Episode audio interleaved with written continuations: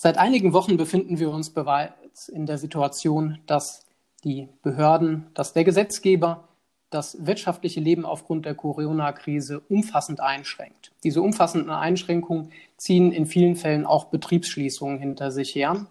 Und Betriebsschließungen haben gerade für die betroffenen Unternehmen massive Auswirkungen. Über das Thema Betriebsschließung und die möglichen Absicherungsmöglichkeiten über eine Betriebsschließungsversicherung möchte ich in diesem Podcast gerne mit Herrn Rechtsanwalt Strübing, Anwaltskanzlei Wirt sprechen. Herr Strübing, guten Morgen. Guten Morgen, ich grüße Sie. Herr Strübing, zuerst mal eine sehr allgemeine Frage. Wie geht es Ihnen aktuell? Haben Sie viel zu tun? Also momentan haben wir tatsächlich sehr viel zu tun. Wir hätten vor allen Dingen als Kanzlei bis vor circa zwei, drei Wochen nicht einmal im Ansatz erwartet, was uns gerade zu dem Thema Betriebsschließung hier aktuell erwartet. Dabei sind das nicht mal unbedingt Schadenfälle, die uns natürlich auch erreichen, aber vor allen Dingen viele Rückfragen von Versicherungsmakler, auch teilweise von Maklerpools, vor allen Dingen zu der rechtlichen und eben auch tatsächlichen Situation. Und da wollen wir natürlich einerseits auch unterstützend tätig sein, in der Form, dass wir viele Informationen mit an die Hand geben, wie Makler eben mit diesem Thema umgehen sollen. Und natürlich darüber hinaus sind wir auch für die einzelnen Kunden da, die eben ganz konkret hier Ansprüche, abgelehnte Ansprüche vor allen Dingen durchsetzen wollen. Mhm. Äh, das Thema von Ansprüchen ist, denke ich, ein guter Einstieg in das Thema, was wir in diesem Podcast erarbeiten möchten.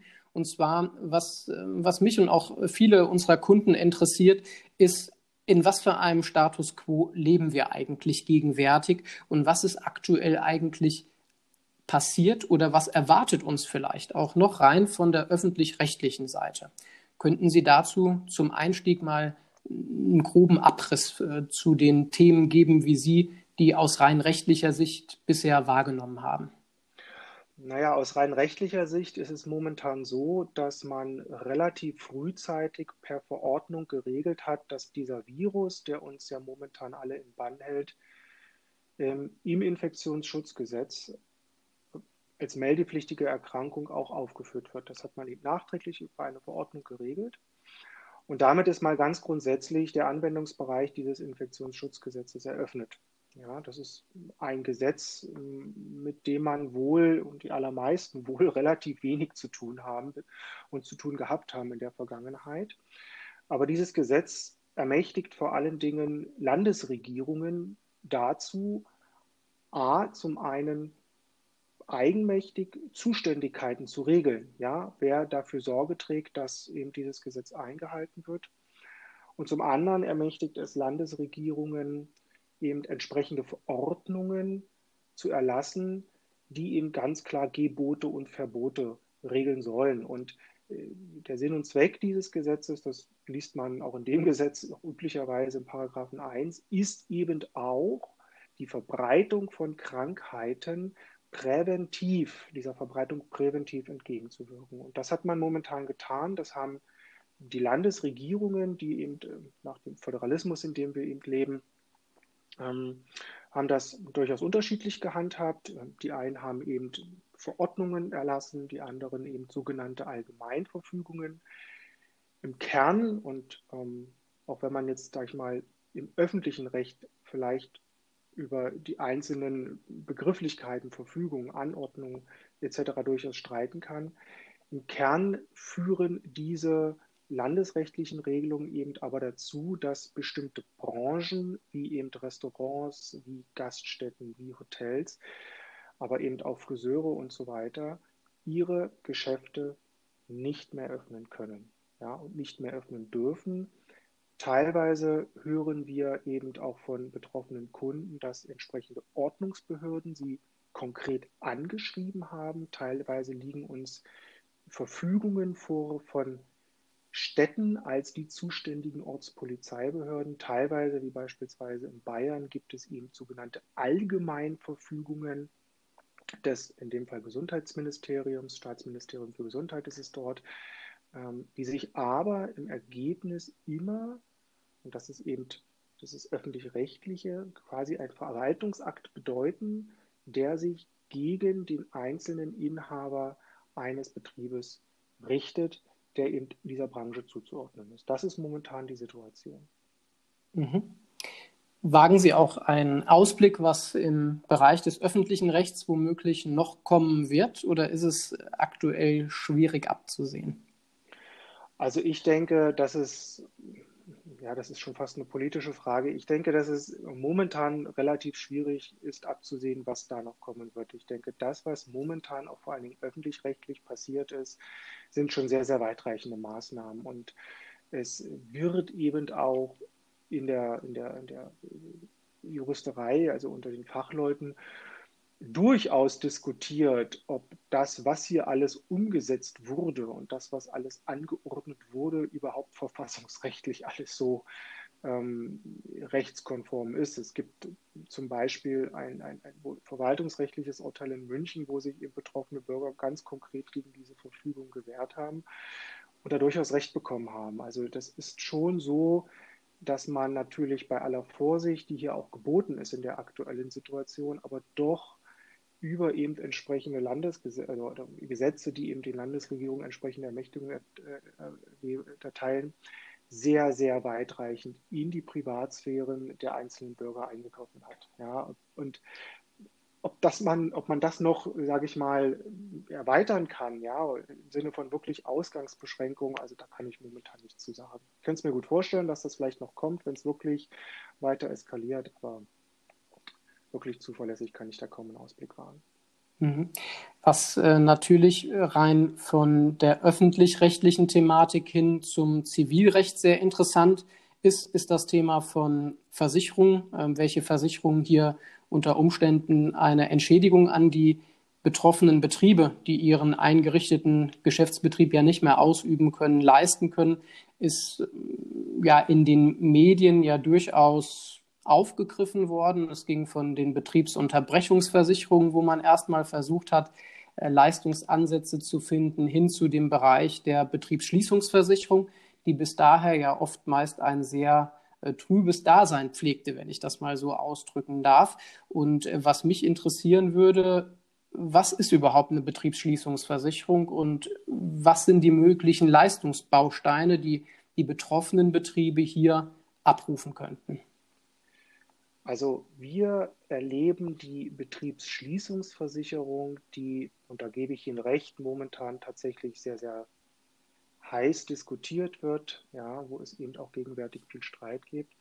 Wir erleben die Betriebsschließungsversicherung momentan wirklich nahezu ausschließlich als eine Deckungserweiterung zu einer Betriebsunterbrechungsversicherung. Eine Betriebsunterbrechungsversicherung ist aus meiner Sicht ein recht häufiges Produkt, auch ein Produkt, mit dem wir auch lange vor dem Coronavirus auch regelmäßig mit zu tun hatten und ähm, dort aber die Fälle in der Regel so gelagert sind, dass durch ein sogenanntes Sachschadenereignis es eben zu einer Unterbrechung des Betriebes gekommen. Das ist so klassisch die Zahnarztpraxis, wo da der, der, der Schlauch eines Sterilisationsgerätes platzt und dann ist sie unter Wasser und kann nicht mehr weiter betrieben werden oder eben auch die Gaststätte, wo vielleicht doch mal der Gashahn offen bleibt und, und da ein Brand entsteht und die nicht weiter betrieben werden kann.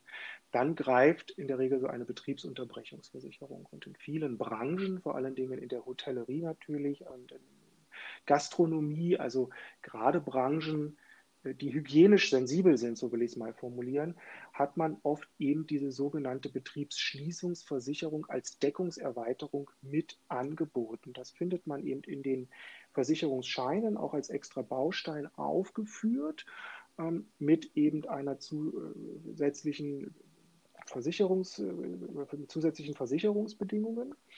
Und dort hat man eben dann gesagt, na gut, mh, du bekommst ich sage jetzt mal erstmal sehr pauschal, Geld, eine Versicherungsleistung, auch dann, wenn, das lösen wir uns im Prinzip von diesem Sachschadenereignis in der Betriebsunterbrechungsversicherung, wenn dein Betrieb aufgrund einer meldepflichtigen Erkrankung nach diesem, was wir eben schon angesprochen hatten, Infektionsschutzgesetz geschlossen wird. Das ist sozusagen die Eingangstür für den Versicherungsschutz, ja, für diese Deckungserweiterung. Also nicht der Wasserschaden, nicht der Feuerschaden, sondern die zuständige Behörde, und das ist in der Regel die Klausel, die dort gewählt wurde, die zuständige Behörde schließt den Betrieb um die Verbreitung einer nach dem Infektionsschutzgesetz meldepflichtigen Krankheit zu verhindern. So mal untechnisch gesprochen. Ja. Das ist eben der Versicherungsschutz. Ähm, und dann gibt es eben unterschiedliche Regelungen. Teilweise ist dort von Anordnung die Rede, teilweise ähm, eben auch nicht. Ähm, manche nehmen nochmal konkrete Daten nochmal in Bezug zum Infektionsgesetz und so weiter. Aber das ist grob gesagt eben der Versicherungsschutz, der da bestehen könnte. Mhm. Und welche Leistungsbestandteile hat eine solche Betriebsschließungsversicherung? Also die Betriebsschließungsversicherung hat in der Regel zwei, zumindest ist das, was uns gegenwärtig begegnet, zwei Leistungsmöglichkeiten. Einmal ähm, einen sogenannten Tagessatz, den kann man vereinbaren. Das ist oftmals ein Dreisechzigstel der Versicherungs vereinbarten Versicherungssumme. Ja? Und dann hat man entsprechende Haftzeiten vereinbart. Oder man lehnt die Versicherung ganz klassisch an diesen sogenannten BU-Schaden an. Ja? Also wirklich weiterlaufende Kosten zuzüglich entgangenem Gewinn für die vereinbarte Haftzeit. Das sind so ganz grob mal so die Hauptbausteine und daneben kann man eben aber auch beispielsweise für Desinfektionen, für ähm, verdorbene Waren und so weiter oder Waren, die vernichtet werden, zusätzlichen Versicherungsschutz in Anspruch nehmen, aber auch, ja, und das muss man nochmal ganz klar betonen, wenn beispielsweise ein einzelner Mitarbeiter in Quarantäne muss, ausfällt, ja, nicht mehr dem Unternehmen zur Verfügung steht, auch dann ist teilweise dafür vereinbart, dass ihm die weiterlaufenden Lohnkosten übernommen werden im Rahmen dieser Versicherung. Und das sind so die Leistungen, die uns da gegenwärtig begegnen. Mhm. Ich glaube, gerade von diesen Quarantänemaßnahmen sind ja doch sehr viele Arbeitgeber betroffen, mhm. die dann ähm, von heute auf morgen auf Mitarbeiter verzichten müssen.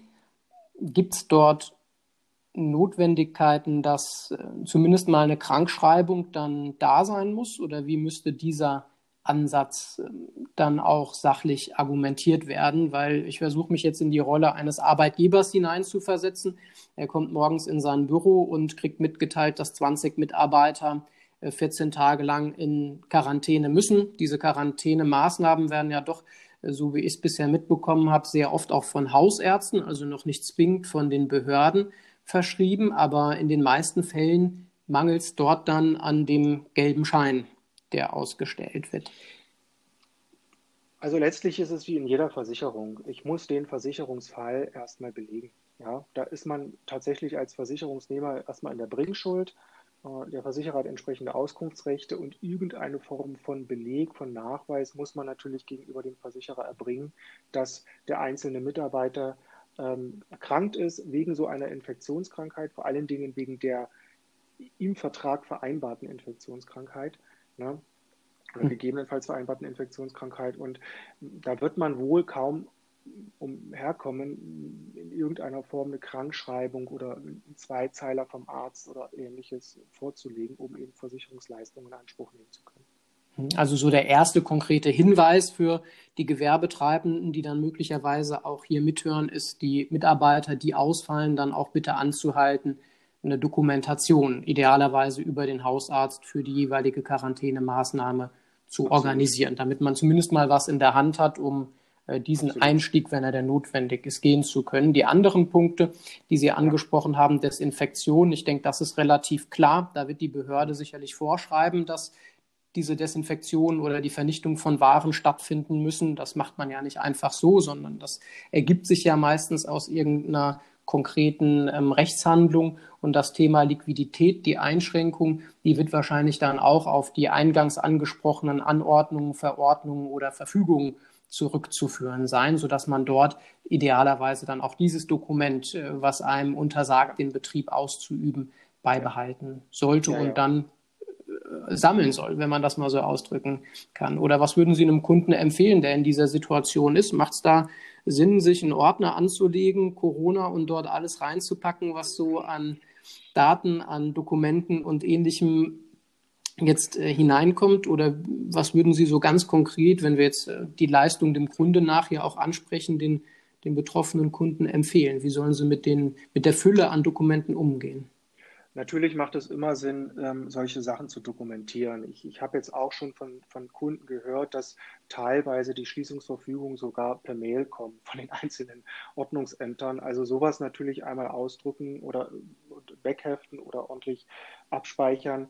Ähm, gerade bei, bei ausgefallenen Mitarbeitern muss man ja berücksichtigen, dass man ähm, bei einer entsprechenden Krankschreibung und eine Quarantäne ist im, Endeffekt eine Krankschreibung, ja, wegen eben dieses, dieser Erkrankung, äh, dass man da natürlich, je nachdem, was man mit der Krankenversicherung vereinbart hat, eine gewisse Erstattungsleistung bekommt. Das heißt, natürlich müssten auch solche Unterlagen vorgelegt werden, weil dann der Versicherer nicht 100 Prozent der Lohnkosten übernimmt, sondern eben nur den Anteil, der eben von den gesetzlichen Krankenversicherungen, soweit die Mitarbeiter dort versichert sind, eben nicht übernommen wird. Ja, also auch da müsste man natürlich schauen, dass man einmal heraussucht, bei welchem Krankenversicherer ist so ein Mitarbeiter versichert.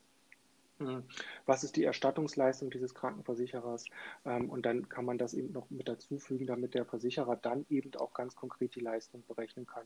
Da wird im Zweifel auch eine kurze Mail mal an den Steuerberater erforderlich sein, der da, ja, soweit er die Lohn, Lohnabrechnung auch über den erfolgt, der da dann sicherlich auch relativ schnell kurz die Auskunft erteilen kann. Aber das macht durchaus Sinn, ja. Mhm. Okay. Äh, zum Thema Betriebsschließungsversicherung hätte ich auch noch eine sehr allgemeine Frage, und zwar, wie kann oder konnte man diese Absicherung abschließen? Ja, wir haben einen liberalisierten Versicherungsmarkt. Ja, und ähm, man kann natürlich so eine Betriebsschließungsversicherung eben, so wie ich es ja schon eingangs gesagt habe, in eine Betriebsunterbrechungsversicherung einbetten. Aber, und auch das muss ich klar sagen, es gibt ja diese sogenannten ähm, Multi-Risk-Policen. Die haben dann oftmals eben sehr blumige Namen, ja, werblich aufbereitete, werblich aufbereitete Namen, die ähm, eben darauf äh, abzielen, dem Kunden möglichst umfassenden Versicherungsschutz zu gewähren.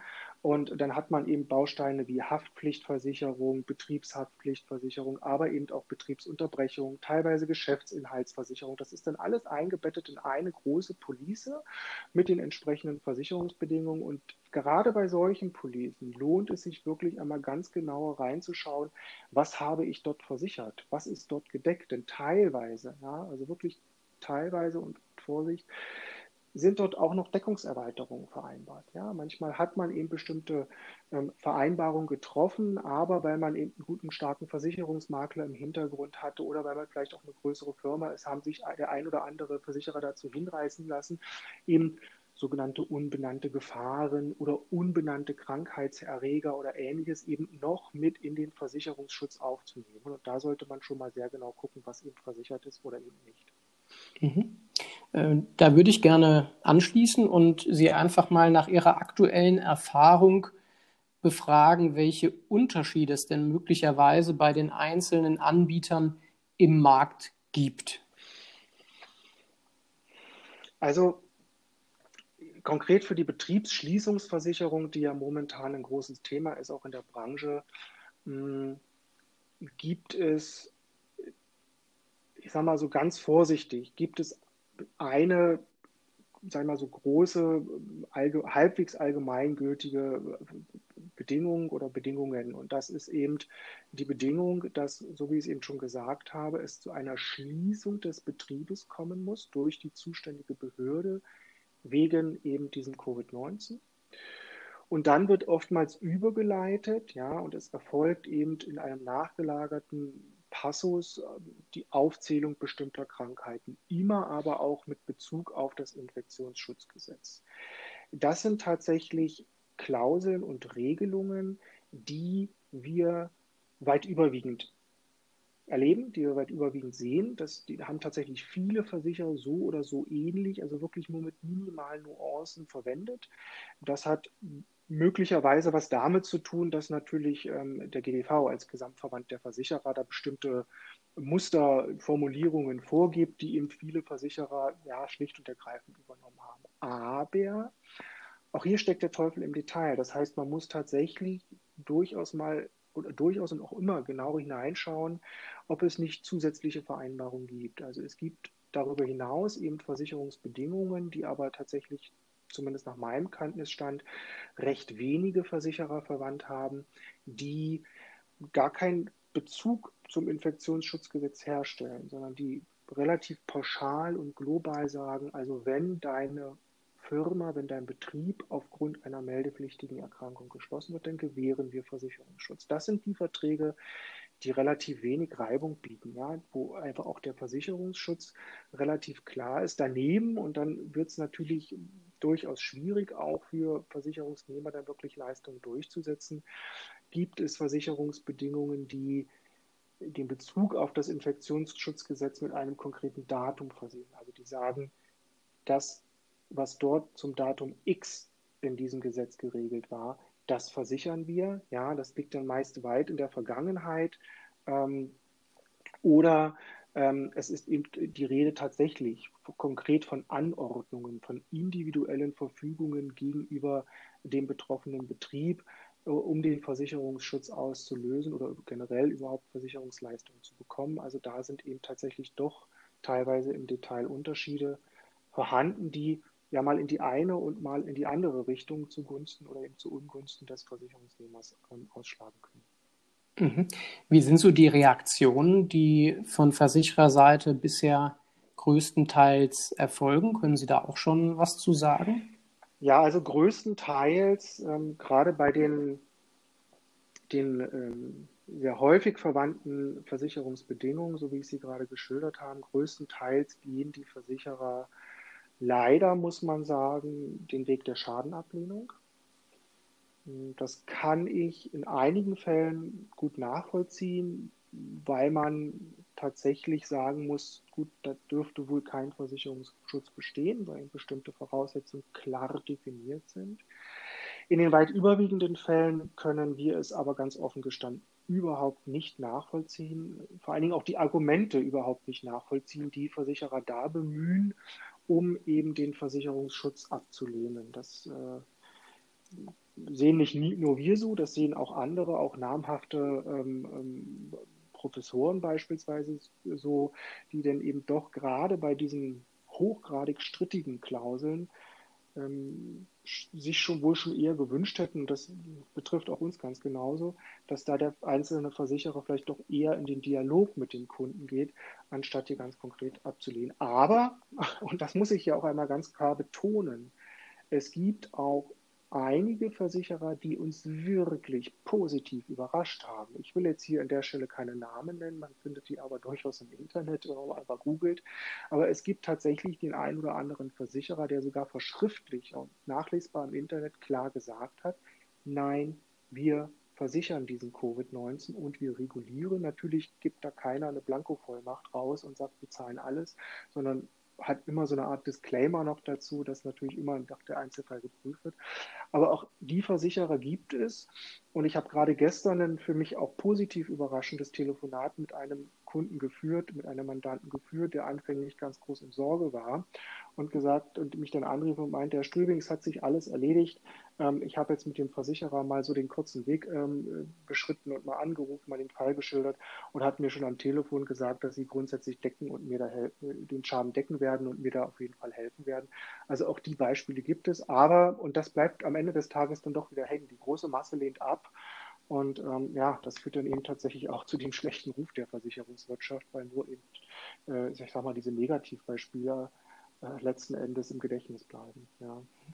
Gibt es denn dort schon eine Tendenz, wo Sie sagen können, die äh, überwiegende Anzahl der möglichen Ablehnungen, die konzentriert sich auf eine vielleicht rechtlich noch nicht klar beschriebene Wortauslegung, die dann erstritten werden muss? Oder gibt es so gewisse Ansatzpunkte, wo man erkennen kann, dass, sich, ja, dass es eine Kerbe gibt, wo alle Versicherer gerne draufhauen, äh, bis sie rechtlich geklärt ist?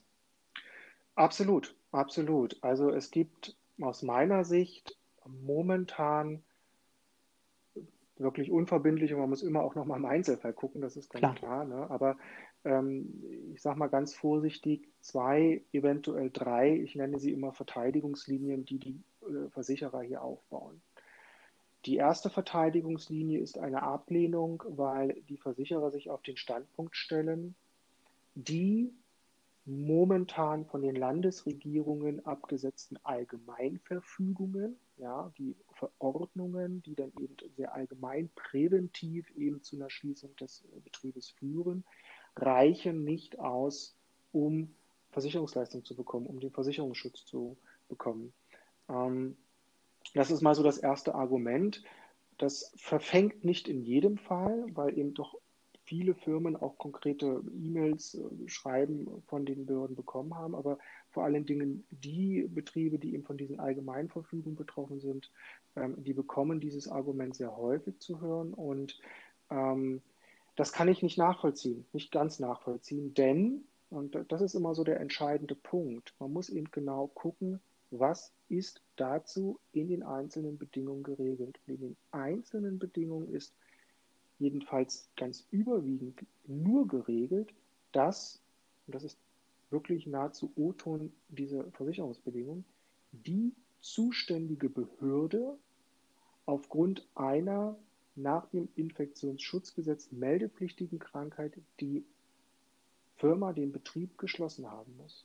Ja, ja, gegebenenfalls ist noch so ein Annex dazu zur Vermeidung der Verbreitung und so weiter. Aber ähm, da ist in keinem oder sehr selten in den Versicherungsbedingungen die konkrete Rede davon, es muss sich um einen per Bescheid an den ähm, Betrieb gerichteten Verwaltungsakt handeln oder eine konkrete Verfügung adressiert an den einzelnen Betrieb oder ähnliches. Nein, es ist relativ pauschal die Rede davon, es muss zu einer Schließung kommen. Das heißt also, die Voraussetzungen sind auch bei den hier äh, landläufig bekannten ähm, Allgemeinverfügung oder Anordnung eben aus meiner Sicht auch äh, erfüllt. Die zweite Verteidigungslinie betrifft vor allen Dingen die Versicherer, die bestimmte Krankheiten in ihren Bedingungen aufgelistet haben und gesagt haben, das sind eben die meldepflichtigen Erkrankungen, die wir hier versichern. Das Problem an dieser Klausel ist aber, dass in den allermeisten Fällen, ja, auch wieder mit Nuancen, konkret Bezug genommen wird auf die nach dem Infektionsschutzgesetz und zwar konkret mit Nennung der Paragraphen ja, meldepflichtigen Erkrankungen. Und ich hatte ja vorhin schon gesagt, dass äh, dieser Covid-19, Coronavirus, dass der mittlerweile eben auch als meldepflichtige Krankheit gilt. Und jetzt muss man natürlich genau gucken, wie muss ein Versicherungsnehmer das verstehen. Ja, die Bedingungen sind ja nicht dafür geschrieben, dass sie von Juristen verstanden werden, von Richter verstanden werden, von Profis verstanden werden, wie Versicherungsmakler und Vermittlern, sondern Versicherungsbedingungen sind für denjenigen geschrieben, der sie nachher äh, letzten Endes in Anspruch nehmen will. Also für den einfachen, durchschnittlichen Bürger, der im Zweifel nie äh, zuvor sich ganz intensiv mit Versicherungsbedingungen auseinandergesetzt hat. Und auf dessen Verständnismöglichkeit kommt es an. Und die allermeisten Kunden, die ich auch versuche, ich sage mal so halbwegs objektiv dazu zu fragen, bestätigen mir eigentlich meine Auffassung, dass man durch diese Inbezugnahme auf die konkreten Normierungen im Gesetz äh, eher doch zum Ausdruck bringen wollte, dass dieser Katalog nicht abschließend ist, sondern ähm, dass, dass diese Versicherung schon dynamisch eben mit den Krankheiten nach dem Infektionsschutzgesetz ähm, weiterläuft, sodass eben auch dieses Argument der Versicherer, wir haben hier einen abschließenden Katalog und deswegen müssen wir nicht leisten, weil dort der Virus nicht aufgelistet ist, aus meiner Sicht auch nicht durchgreift, weil es eben nicht auf das Verständnis des Versicherers ankommt, sondern im Ergebnis auf das Verständnis des Kunden.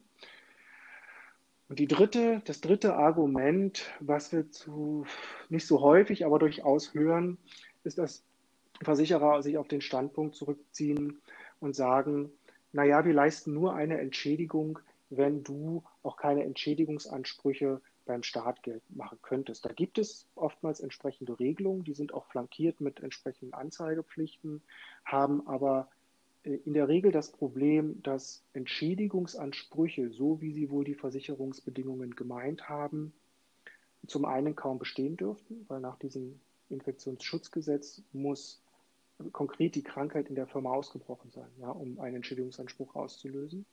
Ähm, das ist mal so der, die erste Voraussetzung. Und zum anderen, und das fällt dann so ein bisschen unter den Tisch, ähm, dass Versicherungsnehmer dann eben auch berechtigt sind, zinslose Darlehen von den Versicherern zu verlangen. Ja, also das käme noch hinzu. Das heißt also auch da heißt es nicht keine Versicherungsleistung, sondern man hätte dann eben einen Anspruch auf ein zinsloses Darlehen. Äh, das Thema zinsloses Darlehen, wenn wir da mal kurz drauf eingehen könnten, wann steht einem Kunden das möglicherweise zu? Ähm, das zinslose Darlehen ist ganz häufig eigentlich ähm, in den Versicherungsbedingungen geregelt und aus meiner Sicht müsste dieses zinslose Darlehen eigentlich jedem Kunden sofort zustehen, soweit geklärt ist, dass grundsätzlich Versicherungsschutz besteht. Das, das, man muss immer überlegen, warum ist so eine Regelung hineingelangt in, das Gesetz, in die Versicherungsbedingungen. Ja? Und so ein zinsloses Darlehen kann eigentlich nur einen einzigen Hintergrund haben, nämlich einem Versicherungs Versicherungsnehmer zügig und schnell zu helfen. Insbesondere dann, wenn Entschädigungsansprüche noch ungeklärt sind. Ja, sodass ich eigentlich immer sagen würde, sowas müsste sofort dem Kunden gewährt werden, um eben diese Liquiditätsengpässe, ja, und nichts anderes deckt im Zweifel auch so eine Betriebsschließungsversicherung aufzufangen. Mhm. Okay. Äh, was ich nochmal interessant finden würde, diese Deutung des durchschnittlichen Versicherungsnehmers, die Sie angesprochen haben, gerade dann, wenn es um das Thema der Auslegung von diesen ja doch teilweise sehr schwierigen Versicherungsbedingungen geht. Was kann man dazu grob sagen und äh, wie kann man sich den durchschnittlichen Versicherungsnehmer vorstellen? Ist das, äh, weil wir ja hier ganz überwiegend über gewerbliche Absicherungen sprechen, dann die juristische Abteilung eines großen mhm. Konzerns oder ist es möglicherweise der, ähm, der Bäcker mit zwei Mitarbeitern? Wer ist naja, es?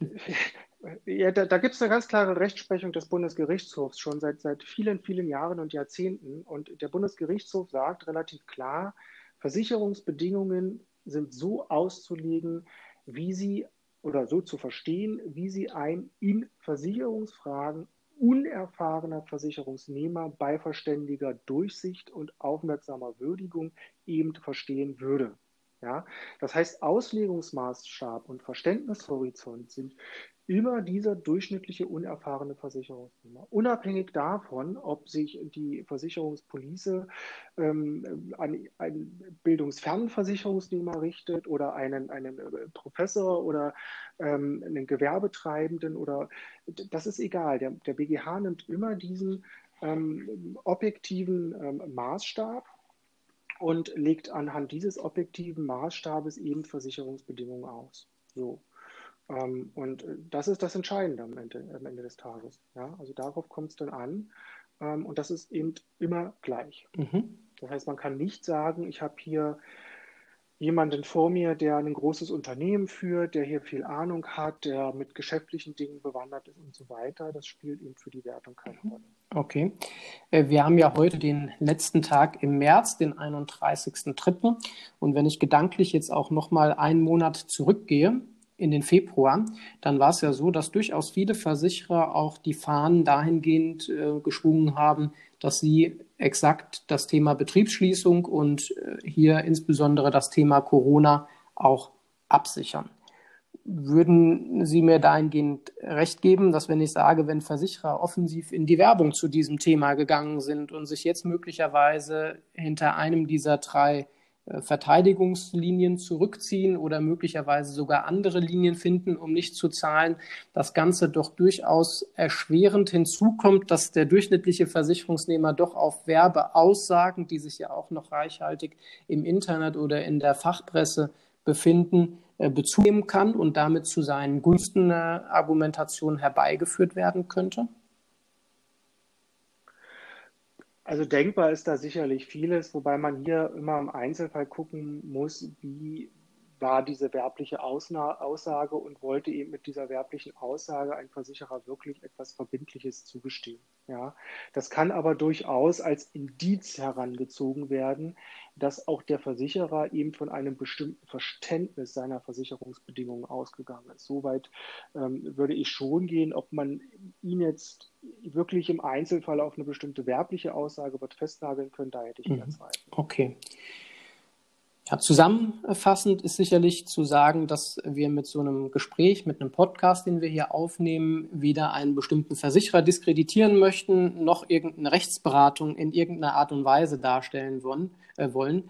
Äh, Sie hatten angesprochen, dass es wichtig ist, die individuellen Situationen, die individuellen Versicherungsbedingungen auch immer heranzuziehen und äh, den Sachverhalt dann einzeln pro Kunde zu beurteilen. Das ist sicherlich auch der Maßstab, der, äh, sofern es zu einer juristischen Auseinandersetzung kommen sollte, wichtig ist. Also mögliche Klageverfahren, wie wir sie jetzt äh, bei VW äh, mit dem Dieselabgasskandal sehen oder ähnliches, sind sicherlich gegenwärtig eher abwegig zum Thema Betriebsschließungsversicherung oder haben Sie da auch schon Tendenzen, dass es zu diesen äh, klassischen Class Actions kommen könnte, die man in unserem Rechtssystem ja bis dato auch ähm, eigentlich bis zu VW noch gar nicht so wirklich auf dem Schirm hatte und die äh, meines äh, Wissens nach auch rechtlich sehr umstritten sind. Also Sammelklagen als solches. Ja. Ich kann mir das gut vorstellen, ähm, dass es äh, einige Versicherer darauf ankommen lassen werden. Ich kann mir auch vorstellen, dass der ein oder andere die eine oder andere Rechtsanwaltskanzlei uns eingeschlossen sowas durchaus als Szenario denkt und gegebenenfalls auch plant. Also wir sind ja nicht die Einzigen, die äh, momentan äh, da entsprechende Kommunikationen ähm, machen. Ähm, die Frage, die ich mir halt an der Stelle ganz pragmatisch immer stelle, was hilft es dem Kunden? Ich würde jedenfalls in der gegenwärtigen Situation keinem Kunden, keinem betroffenen Betrieb offensiv zu einem Klageverfahren raten. Denn man muss bei allem berücksichtigen, egal ob Sammelklage, normale Klage, ähm, völlig unerheblich. Äh, Prozesslaufzeiten rechnen sich nicht in Wochen oder Monate, sondern sie rechnen sich in Jahren. Das heißt, bis man wirklich eine finale Entscheidung hat, ja, oder auch über so eine Sammelklage eine finale Einigung hat, vergehen mitunter Jahre und gerade VW ist da ein Paradebeispiel zu. Also jetzt denkt man eben, ja, vielleicht mal über Vergleiche nach, nach Jahren dieses Abgasskandals. Und das hilft momentan niemandem. Das hilft momentan niemandem. Momentan denke ich, ist es eher sinnvoll, dass man entsprechende Schadenmeldungen, Schäden äh, der Kunden wirklich sammelt, wirklich kanalisiert und dann gebündelt auf äh, den jeweiligen Versicherer zugeht und sagt, schau mal her, ich habe hier x betroffene Kunden, lass uns mal einen Dialog führen, ähm, lass uns mal schauen, wie wir hier eben nicht 100 Prozent der Versicherungsleistung durchsetzen, weil vielleicht an der einen oder anderen Stelle auch ein strittiges Argument vorhanden ist, sondern wie wir hier gemeinsam eben doch eine Lösung finden für den Kunden. Ich denke, das sollte hier der erste Schritt sein. Ähm, aber natürlich, wir stecken nicht in den Köpfen der Versicherer. Wir wissen auch nicht, was Versicherer da an Risiken gezeichnet haben, die vielleicht bei dem einen oder anderen Versicherer zu Liquiditätsproblemen führen können und eben dann bestimmte Entscheidungen eben schon aus solchen monetären Zwängen gegebenenfalls getroffen werden müssen, ähm, die dann eben in langfristigen Klageverfahren enden. Aber wirklich geholfen mit diesen langfristigen Klageverfahren ist, ja, letztendlich wahrscheinlich nur dem Versicherer, ne? weil viele Kunden dann eben sagen, nee, ich kann mir das nicht leisten oder die Prozesse nicht durchhalten und man sich dann am Ende Sehen Sie den Gesetzgeber denn hier auch möglicherweise im Handlungszwang gegebenenfalls mal ermahnend gegenüber den Versicherern tätig zu werden oder vielleicht sogar mit finanziellen Unterstützungen wie ähm, Bürgschaften oder wie auch äh, finanziellen Bezuschussungen zu agieren? Ich hatte ein äh, recht interessantes Beispiel aus China auch ähm, gesehen, wo der chinesische Staat wohl intensiv Erstversicherer auch mit Liquidität ausgestattet hat und dort die Verteilung äh, über Versicherer hat vornehmen lassen, im Gegensatz zu ähm, unserem deutschen europäischen System, wo ja doch alles irgendwo hauptsächlich über Banken äh, erstmal mit auch sehr, sehr mühsigen Verfahren organisiert werden muss. Also könnten Sie sich vorstellen, dass der Gesetzgeber da im Laufe der Zeit auch mal auf die Versicherungswirtschaft zukommen wird und sagt, Leute, ihr müsst bezahlen und selbst wenn ihr es nicht müsst, hier habt ihr möglicherweise eine Unterstützung, seht zu, dass die Betriebe am Leben bleiben? Jein, also erstmal kann natürlich der Staat und die Regierung hier nur bedingt einschreiten, weil sie sich natürlich nicht über einzelne vertragliche Vereinbarungen hinwegsetzen können. Ne? Ich kann mir schon vorstellen, dass vielleicht in Richtung des einen oder anderen Versicherers eine Ermahnung ähm, Sinn ergeben könnte. Ich kann mir auch durchaus vorstellen, dass der ein oder andere Versicherer, gerade derjenige, der vielleicht wirklich da Liquiditätsprobleme hat, ähm, Unterstützung vom Staat in Anspruch nehmen könnte. Aber jetzt wirklich so weit zu gehen, dass man ähnlich wie Sie wie Ihr Beispiel da wirklich äh, intensiv sich mit der Versicherungsbranche auseinandersetzt, das sehe ich nicht unbedingt auch weil die Betriebsschließungsversicherung als Deckungserweiterung ähm, kein so ein Massenprodukt ist, dass es wirklich ähm, die, die ganz, ganz breite Masse betrifft. Das betrifft viele. Die Versicherungsverträge sind zu Tausenden verkauft worden, das wohl. Aber es ist kein so ein Massenprodukt wie beispielsweise eine Berufsunfähigkeitsversicherung oder die klassische Betriebsunterbrechungsversicherung mhm. oder ähnliches. Ne? Ähm, was ich mir aber schon im Sinne eines Appells durchaus wünschen würde, ist da auch mal einen deutlicheren Kommentar äh, von Seiten der äh, Politik, ähm, zumal es doch den ein oder anderen Versicherer gibt, der nachgewiesenermaßen in den letzten Jahren ähm, nicht nur Millionengewinne, sondern teilweise Milliardengewinne hatte. Und jetzt eben solche Fälle ablehnt, das wirft, ich sag mal, nicht unbedingt ein ganz gutes Licht auf die, die Versicherungswirtschaft. Ne? Wenn man auf der einen Seite wirklich da hohe Gewinne hat, äh, gute Geschäftsergebnisse erzielt, aber dann im Leistungsfall ähm, jedes Argument nutzt, um mhm. Versicherungsleistungen okay. abzunehmen. Ja, zum Abschluss des Gesprächs fände ich es auch nochmal sehr interessant, äh, wenn Sie an unsere Zuhörer vielleicht drei oder wenn es auch vier Punkte sind, ähm, aussprechen könnten, die jetzt in der Situation wo viele Betriebe voll oder teilweise geschlossen sind, ähm, ja, die wahrgenommen werden sollten, wie man reagieren soll, was so die konkreten Handlungsempfehlungen sind. Das wäre sicherlich nochmal sehr spannend, weil viele Kunden natürlich aktuell vor einer gewissen Ratlosigkeit auch stehen und das einfache Nummerieren von Handlungsempfehlungen doch häufig auch schon eine gewisse Unterstützung bietet, gerade dann, wenn eben eine Betriebsschließungsversicherung auch da ist. Mhm. Also ähm, als allererstes sollte zunächst mal äh, die Versicherungspolice geprüft werden, gegebenenfalls mit dem Makler oder dem Vermittler, mit dem man da äh, auch kooperiert und na nachgeschaut werden, ob man überhaupt Versicherungsschutz hat. Sollte das der Fall sein, also sollte so eine Betriebsschließungsversicherung oder gegebenenfalls auch eine Praxisausfallversicherung oder eine Deckungserweiterung oder ähnliches vereinbart sein, würde ich immer grundsätzlich empfehlen, zügig und zwar unverzüglich eine Schadenmeldung an den Versicherer abzusetzen. Ja. Konkret auch dem Versicherer eine Frist zur Regulierung setzen und idealerweise auch damit ähm, notieren, dass eben äh, der Versicherer mitteilen soll, wenn er noch weitere Unterlagen benötigt. Man mhm. findet sowas auch auf unserer Webseite. Ja. Wenn Sie auf die Webseite von Wirt Rechtsanwälte schauen, da haben wir eine Muster-Schadenmeldung entwickelt. Die kann, man, kann sich jeder herunterladen. Da ist auch so eine kleine Checkliste mit dazu, was man gegebenenfalls an Unterlagen beifügen sollte. Ähm, und man soll halt vor allen Dingen in die Versicherungsverträge gucken, welche zusätzlichen Meldepflichten man hat. Also teilweise ist eben vereinbart, dass man Entschädigungsansprüche zumindest unverzüglich bei den zuständigen Behörden anmelden sollte. Das heißt, das sollte in jedem Fall passieren. Das kann auch formlos passieren, indem man eben bei dem Gesundheitsamt ein Schreiben absetzt oder eine E-Mail schickt oder ein Fax oder was weiß ich und sagt, ich melde Ihren Entschädigungsanspruch an.